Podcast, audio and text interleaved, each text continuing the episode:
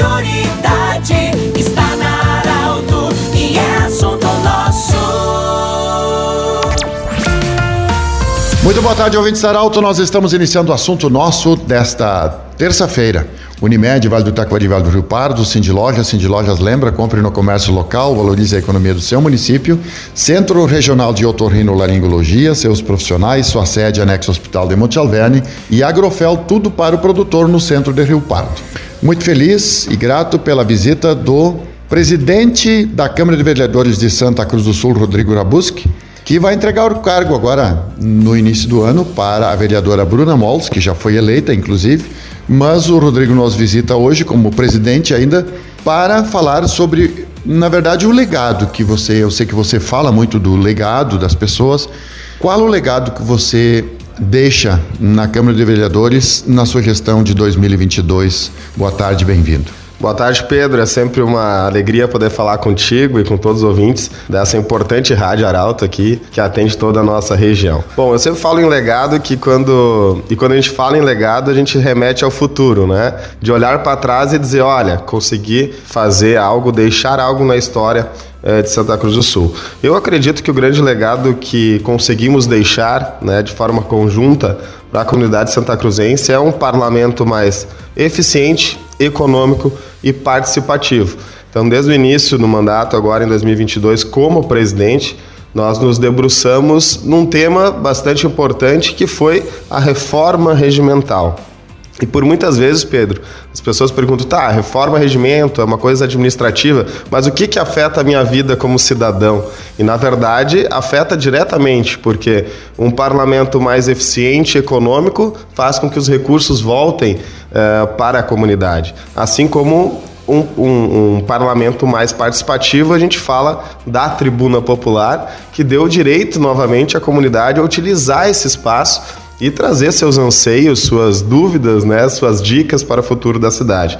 Então, o, regimento interno, para mim, foi um grande legado, primeiro porque deixou o processo eletrônico uh, funcionar. Hoje a Câmara é mais sustentável, nós conseguimos, uh, todos os projetos tramitam de forma sem a necessidade de papel, então sustentabilidade, isso traz uma economia para o parlamento também, anual, com material de expediente.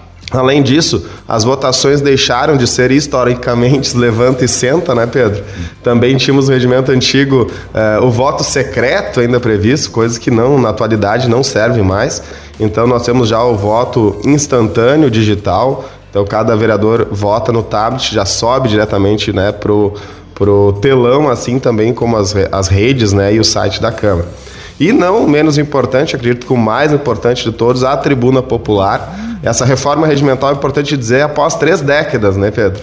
A gente fala da importância dela porque três décadas se levou para a gente conseguir, aí de forma conjunto com os vereadores, uh, fazer essa atualização. E a Tribuna Popular veio junto nesse, nesse contexto e viabilizou com que hoje a comunidade, uma vez por mês, pode utilizar né, duas pessoas na primeira sessão ordinária do mês usar 10 minutos para falar da sua comunidade, das suas uh, anseios da comunidade específica, né? Tem que ser uma entidade, algum membro de entidade que pode trazer uh, para dentro da Casa Legislativa essa oportunidade. Nós tivemos no ano passado quatro utilizações, né? conseguimos uh, ter tribuna popular em novembro e dezembro o que reforçou essa participação e aproximação da comunidade com o nosso poder legislativo. E não também, eu acho que tenho que destacar que nós vamos retornar à comunidade mais de 3 milhões de reais de economia do parlamento. E esse recurso se deve ao enxugamento né, de algumas ações administrativas, mas também à economicidade que nós temos hoje com diária. Os vereadores são muito responsáveis nesse sentido. Então a Câmara de Santa Cruz tem uma responsabilidade muito grande com o dinheiro público. E nós vamos conseguir retornar aí um milhão para o Hospital Ana Nery, concluir lá o centro cirúrgico novo que está em andamento. Nós vamos também meio milhão para o PA, pronto atendimento do Hospital Santa Cruz, que vai possibilitar o um melhor atendimento à comunidade. E 150 mil reais para a Brigada Militar e 150 mil reais para a Polícia Civil. Também reforçar o policiamento e dar essa estrutura necessária para dar essa resposta também à comunidade. Poder Legislativo mostrando que dá para trabalhar com menos e devolver esse dinheiro através de serviços públicos para a comunidade. Vereador, tem uma outra questão também, que é a questão do prédio da Câmara de Vereadores. É, eu sei que você vai deixar um projeto, algum uh, dossiê já entregue para o futuro presidente para, quem sabe no futuro, a Câmara de Vereadores de Santa Cruz do Sul ter prédio próprio. Como isso foi encaminhado? Bom, Pedro, nós tivemos um trabalho também muito incessante em fazer um estudo de viabilidade desse, desse projeto, né? Nós não tínhamos nada na mão, né? assumimos a presidência da Câmara sem nenhum documento, sem nenhuma avaliação. Nós defendemos no início a compra do prédio que nós estamos hoje, né? Porque entendíamos que comprar o prédio a gente consegue estagnar automaticamente já o pagamento de aluguel. No entanto, nós uh, nos deparamos com avaliações muito distintas, né? Então, nós tivemos avaliação da prefeitura do prédio, contratamos um avaliador independente e, e, e tivemos avaliação também da empresa. Então, como as avaliações são muito distantes uma das outras, não conseguimos viabilizar a compra desse prédio.